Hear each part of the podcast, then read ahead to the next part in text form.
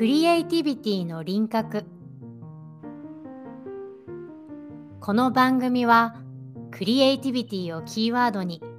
私たちの日常を見つめる番組です。はっきりとした輪郭のない曖昧なことを考えるって美しいことだと思いませんか？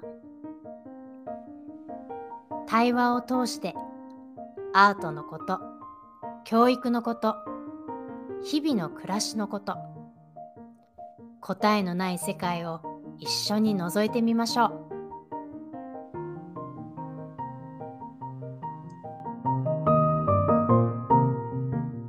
皆さんこんにちは、こんにちは。えー、玉川さやかと大河内千秋です。はい、えー今日は第65話になりますはい。はい。なんか今回、あの、まあ、もうすぐ7月15日に、あの、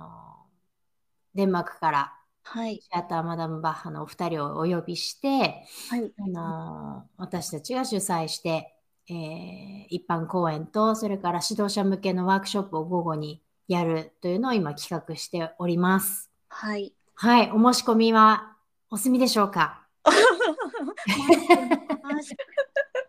あのでもおかげさまで親子公演の方は結構埋まってきたなっていう感じがするし、はい。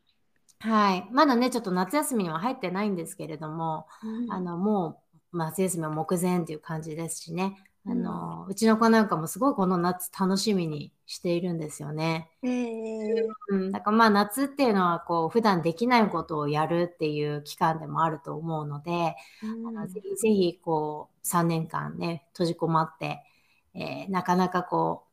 あの外に出て人と触れ合うこともましてやライブアートを見ることパフォーマンスを見ることなんてのもなかったと思いますので、うん。ぜひお子さんにプレゼントしてあげてほしいなと思いますし、うん。えーね、午後のその指導者養成の方ももうちょっとこうあの注目してもらえるといいなと思って今後のこの拡散をどうするのか考えているところですけれども、うん。ね、インクルーシブな保育って今も保育のあの現場でも話題になっていると思うんですけどはい。子ども中心子ども中心って口では言ってるけどそれが一体どういうことなのかっていうのを全然国違う国で何何十年もの間プラクティスしてる方たちの作品という形でね見るっていうのは本当にあのなかなかない貴重なあの機会になると思いますし、うん。見るだけじゃなくてそこをディスカッションや彼らのねうんプレゼンなんかやあの対談を通してこう紐解いていくということもしますので、あのぜひぜひ会場にいらしていただきたいなと思います。はい。で、そんな、あの、ことを企画している私たちですが、今回なんと、うんえー FQ キッズという雑誌に取り上げていただくことになりました。いただきました。ありがとうございます。あー本当にありがたいです。そう掲載いただいたのはその FQ キッズさんのウェブサイトがあってそこの中の SNS で Twitter での拡散とあとインスタストーリーズではい。ご紹介をもうほぼご好意っていう感じですごく共感してくださって、はい、取り上げていただきました。ありがたいです。あの、私はちょっとご担当の方とはお話ししてなくて、千秋ちゃんが今回全部あのオーガナイズしてくれたんですけれど、はいどんなお話をうんうんしたのか今日は聞かせてください、改めて。はい、そうなんです。この FQ キッズっていうのがこう、はいサブタイトルついてて親子のためのウェルビーイング教育うん。っていうところで、まあ、子育てだったり教育遊び暮らしうんっていうそれぞれのトピックがあって、うん。あのまあ記事があるんですけどもともとのこの母体が FQ ジャパンっていううん。雑誌があって、えっと、イギリス発祥のお父さんのための子育ての雑誌っていうところが始まりになっていて、それのもっと子供に特化したのがこの FQ キッズっていううんうんうん。雑誌になってるんですけどこの一番最初のやり取りとしては、まあ、私たちのこのマダム・バッハの講演うんについて、ぜひあのご紹介掲載についての問い合わせっていうところからスタートしたんですけど、うん。その担当くださってる編集の方がものすごくそのクリエイティブ・キッズ・アカデミーのプロジェクト自体にすごく共感をしてくださって。あーありがたい。ねえなんかその、まあ、アート教育っていう切り口もそうなんだけれども、うん。なんか本当にそのグローバルであるっていうこととかうん。これまでクリエイティブ・キッズ・アカデミーでいろいろやってきたことの全てがこの FQ キッズに幸せを感じてくださるようなすあごい本当にー ちょっと鳥肌が立ってしまいました、私。ありがたいですよ。嬉しいな。そうで FQ キッズさんは結構この海外の教育について。もこの記事としてご紹介をされていてでうん北欧の幼児教育のことだったりとかあとまあこれからもっと STEAM 教育だったりとか、うんうんさらにアート教育のところをこう発信していきたいっていうような思いもあったそうででまさにっていう感じの。あーなんかこういうことがあると安心するよね。ね初めてなんですよね。あ、のそうそうそう、メディアに取り上げていただいたのは初めてですね。うん。ねえなんかそうこういう普段やっている活動がまた第三者にこうね共感してもらえるっていうのはすごく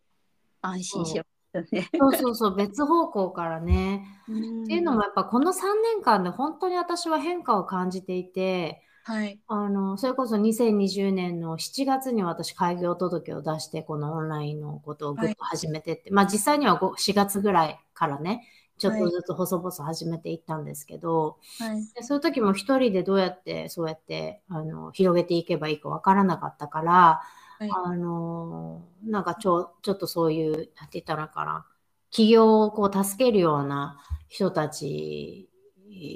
の、うんはい。なんて言ったらいいかな、会社みたいなのがあって、そういうのにちょっとお話をした時に、そのはい。どうやってメディアに出していくかみたいなこともやっていったし、どういうことをやりたいのかっていう話を最初に聞かれた時に、うん。まあ、アート教育ってポンって言葉は私も出てこなかったし、うんうんそれから、なんかクリエイティブなっていうと、クリエイティブって何ですかって言われたの。うん。で、まあそういう、あの、何かプロジェクトを立ち上げたり、事業を立ち上げたりっていう時って、やっぱり競合っていうのを調べていくと思うんだけれども、はいやっぱね、パッと見回してもなかったんだよね。うんうん、どんなに調べても。だから本当にその時はなかったと思うんだけど、うんだからすごくこう浮いてるっていうか、まあ、どこ行っても浮いちゃうんだけどさ、あの、割とこの人何言ってるのかしらみたいな雰囲気のところでちょっとやってた感じがあるのね。一回そういう勉強したことがあるんだけど、うん。だけどこの3年間でやっぱクリエイティブって言葉が SNS にも普通に上がってくるようになってきてるし、創造性とかさ、想像力とかさ、うん。あの本にもやっぱり載ってくるようになってきてるし、教育関係の。はい。だから、あと話をしていても、うん。私30人ぐらいに、まあ、お母さんに一回ヒアリングをしたことがあるんだけど、うん割とクリエイティブってなんだみたいな、ポカーンとなっちゃう人が、まあ9割方だったよね。うんうん、だけど今は、普通に話してても、そういうの大事だよねっていうお母さんが周りに普通に増えてきてるなっていう肌感もあるし、うん。そう、だからやっぱ学学校教育にますますこう疑問を感じる人っていうのが、うん。パンデミックを経てうん増えてきているし、それにあのリアクションしちゃう子供っていうのも増えてきてる。だあるあの、なんていうか、学校に行かないっていうもう決断をした子だってたくさんうん見てきてるし、はい。それから、やっぱり学校や幼稚園にいても、あ、うん。これはこのまんまでは機能しないだろうなっていうのを前よりも見えるようになってるっていうか、うん。うん、でそれは私が見ようとしてるだけではないと思うんだよね。うん。うん。だからそうやってメディアで、まあ、第一線でこう、社会を見つめているような人たちが、うんあのアート教育必要だって言い始めてるってことは、とても大きな動きだなっていうふうに今思いました。うんしかもその親子のためのウェルビーイング教育っていうのを掲げてる中でそのうん連載のコラムあの何人か専門家の方とかうん。のものがあるんですけどその中ですごい私が大大好きというかこの人の声はぜひ聞いてみたいと思う人2人も連載持たれていて。うんうん。で一人はあの平田織座さんっていう演劇の演出家、うん。劇作家さんなんですけど、うんこの方ずっとあの演劇を通してそのコミュニケーションうん。であったり、まあ、対話っていうところうんを子どもたちと一緒にその教育の面からもサポートするような活動をされていて、前もこのラジオで一回その対話と会話の違いとかってさうん。お話ししたかと思うんですけど、うん。なんかそういう方の連載があったりとかあと佐藤拓さんは、えっと子ども関係で言うと「日本語で遊ぼう」とか「デザインあ」っていう NHK ああ、そうか。うんの監修をされてはい。で佐藤さん自身はデザイナーさんなんですけど、うん。まあ、本当にデザインの第一線で活躍されている方からそのデザイン的に子育てであったり教育を見つめるっていうような切り口での連載もすごく面白くって、ねえあの番組は本当おしゃれだよね。全部一味も二味も違うのよね、切り口が。いやもうあそこに関わっているクリエイターさんは本当に日本のトップの方たちが集結されている。なんだね。子供は結構怖がるけどね。怖がったり、うちの子は全然その年齢の時は興味示さなかった。けど、はい親として私はこのこの2つの番組は全然違うなと思ってたな。なんかデザイアとかは本当に子供を子供扱いしていない、うなん。まさに感じるようなもので、ね。なんか大人が子供が本当に楽しいものは大人が見ても楽しいんだって思えるっていうかまあ、本当にそうだよね。うん、うん、いいものはいいんだよな。うん。なんかそういう方たちの話とかも、あの入っている媒体ですごくなんかこう厚みがあるっていうか単なる子育てのハウトゥーだったりとかうん。ちょっと子育てメディアって本当にいろいろ種類あって私も見ていたりとかしますけどうん。ものによってはちょっとなんかうーんと不安感を煽られるっていうかそうやね。うん。いうものもある中でうんなんかこの読み物として楽しいものであったり日々のの何気ない暮らしのところから新しい視点をもらえるみたいなうん。こともコンテンツとしてあるメディアさんだなっていう印象があったのでうんなんかそういった意味でもすごくここで取り上げていただけたことが光栄だしなんかありがたいなと改めて思いました。本当だね。本当に光栄だね。うん。ぜひ皆さんにも手に取っていただきたいなって思いますけれども。ウェブの方でもコラムとかご覧いただけるので、うん。はい、あの、じゃあ概要欄にも貼っておきましょう。はいうん。なんか、ウェルビーイングっていう言葉も私はやっぱすごく共感するなって思うし、最近だんだん出てきている言葉だなって、あの、よく目にする言葉だなっていうふうに思いますね。本当ですね。なんか国としてもね、そこの部分をもう。うん方針として打ち出しているので、うんうん。うんちょっとウェルビーイング会も一回やりたいです、ね。やりたいですね。うんうん。やっぱ、この間もちょっとどこかのエピソードでちょっと出してるけど、やっぱ教育をウェルビーイングのためだっていうふうに捉え直すっていうのが、うんここからすごい大事になるんじゃないかなってうん思いますね。なんか教育っていうこと、こう知識をね、蓄えていくものだみたいな、うんあったり、あ、学校でしょって思うもの、人がいたりとか。うん。うん、でも昨日もその教育関係の人たちとお昼食べたんですけど、はい。うん、やっぱこう、学校だけが教育を受ける場じゃないっていうのはもう早くそういうふうに切り替えていかなくちゃいけないし、と同時に学校ももう一回その子どもたちがどう、どうする場が学校なのかっていう定義をし直すっていうのも大事になってくるんじゃないかなって思うし、うん。そもそも学校は何のためなのかとかね、うん教育は何のためなのかっていうのをもう、もう一回見直すっていうのはすごくやっていかなくちゃいけない。一方で、うん。なんか、その一緒に食事した人は、うん。あの、私たちは何も考えないで学校に行ってたじゃないかと。なんか8時半まで来いって言うから、はい、じゃあ行きますって言って行って、宿題あるよ、OK、やりますって、やってなかったですかって言われて、うん、私なんかそういう人だったんだよね、割と。うんあのーちょっと馴染めないなって思うところは感じつつも淡々とやるタイプだったので、うんあのーなんで学校なんか行かなきゃいけないんだって思った思えたこともなかった。うんうん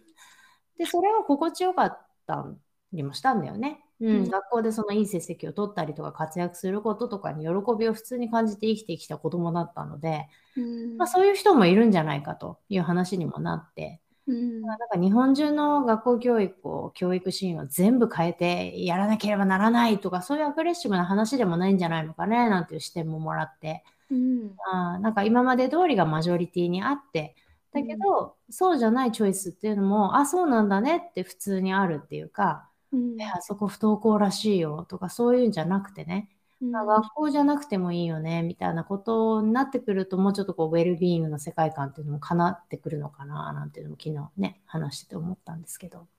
なんかウェルビーイングっていう概念自体がものすごく個人的なことでもあったりするから、うーん。その心身ともに健やかにみたいなことも言われるけど健康っていうものにもね個人の差があるしその健康の中にもグラデーションがあるわけだし。うーん。なんかそうね。ねよりそうやって定義しにくいものが大事なんだっていう方向に向いてるってことだよね 今日の話もね。うん、そううん。クリエイティビティとかも目に見えないものじゃないですか。うん。学力とかそういうものはね今まで中私たちの生活の中心学校生活の中心にあって。うんそれで全てが決まるっていうのが今までだったんだけどよりやっぱりクリエイティビティとかウェルビーイングとかね幸せって何なんだろうとか健康って何なんだろうっていう本当に個人レベルの定義づけられないものっていうものの価値がうんすごくあの上がってきてるんじゃないのかね。うんそうあるべきだしね。うん。なんか私もデンマークにいた時からそのヨガジャーナルの方でコラムを書かせていただいていてうん。編集長さんがそのコラムの、えっと、サブタイトルをつけてくれてそれが「私のウェルビーイング」っていうんですよ。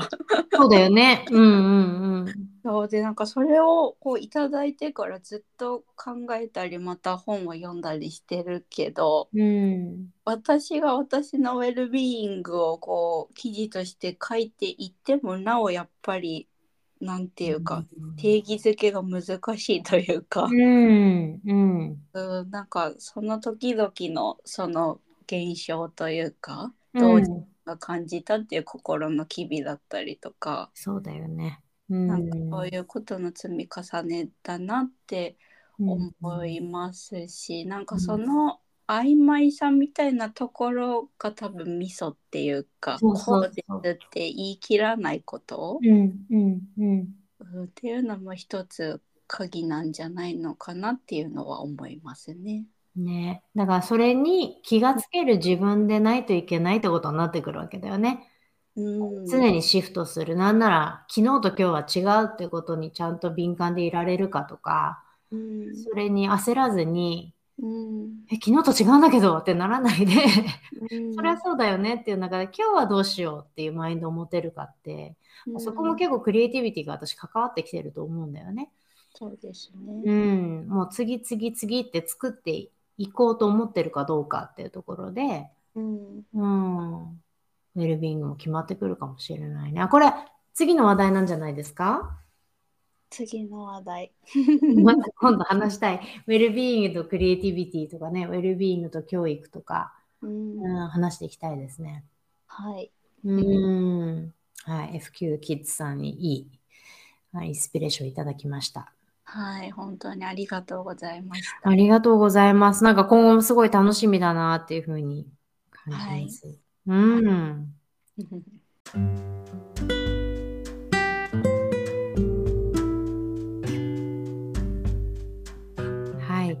あの、皆さんもぜひ FQ キッズさんのあの SNS も見ていただきたいですし、あのウェブ版のものもお気軽に読んでいただけると思いますので、はい。はい。あるいは雑誌を手に取ってみてください。はい。はい。ではまたお会いいたしましょう。さようなら。さよなら。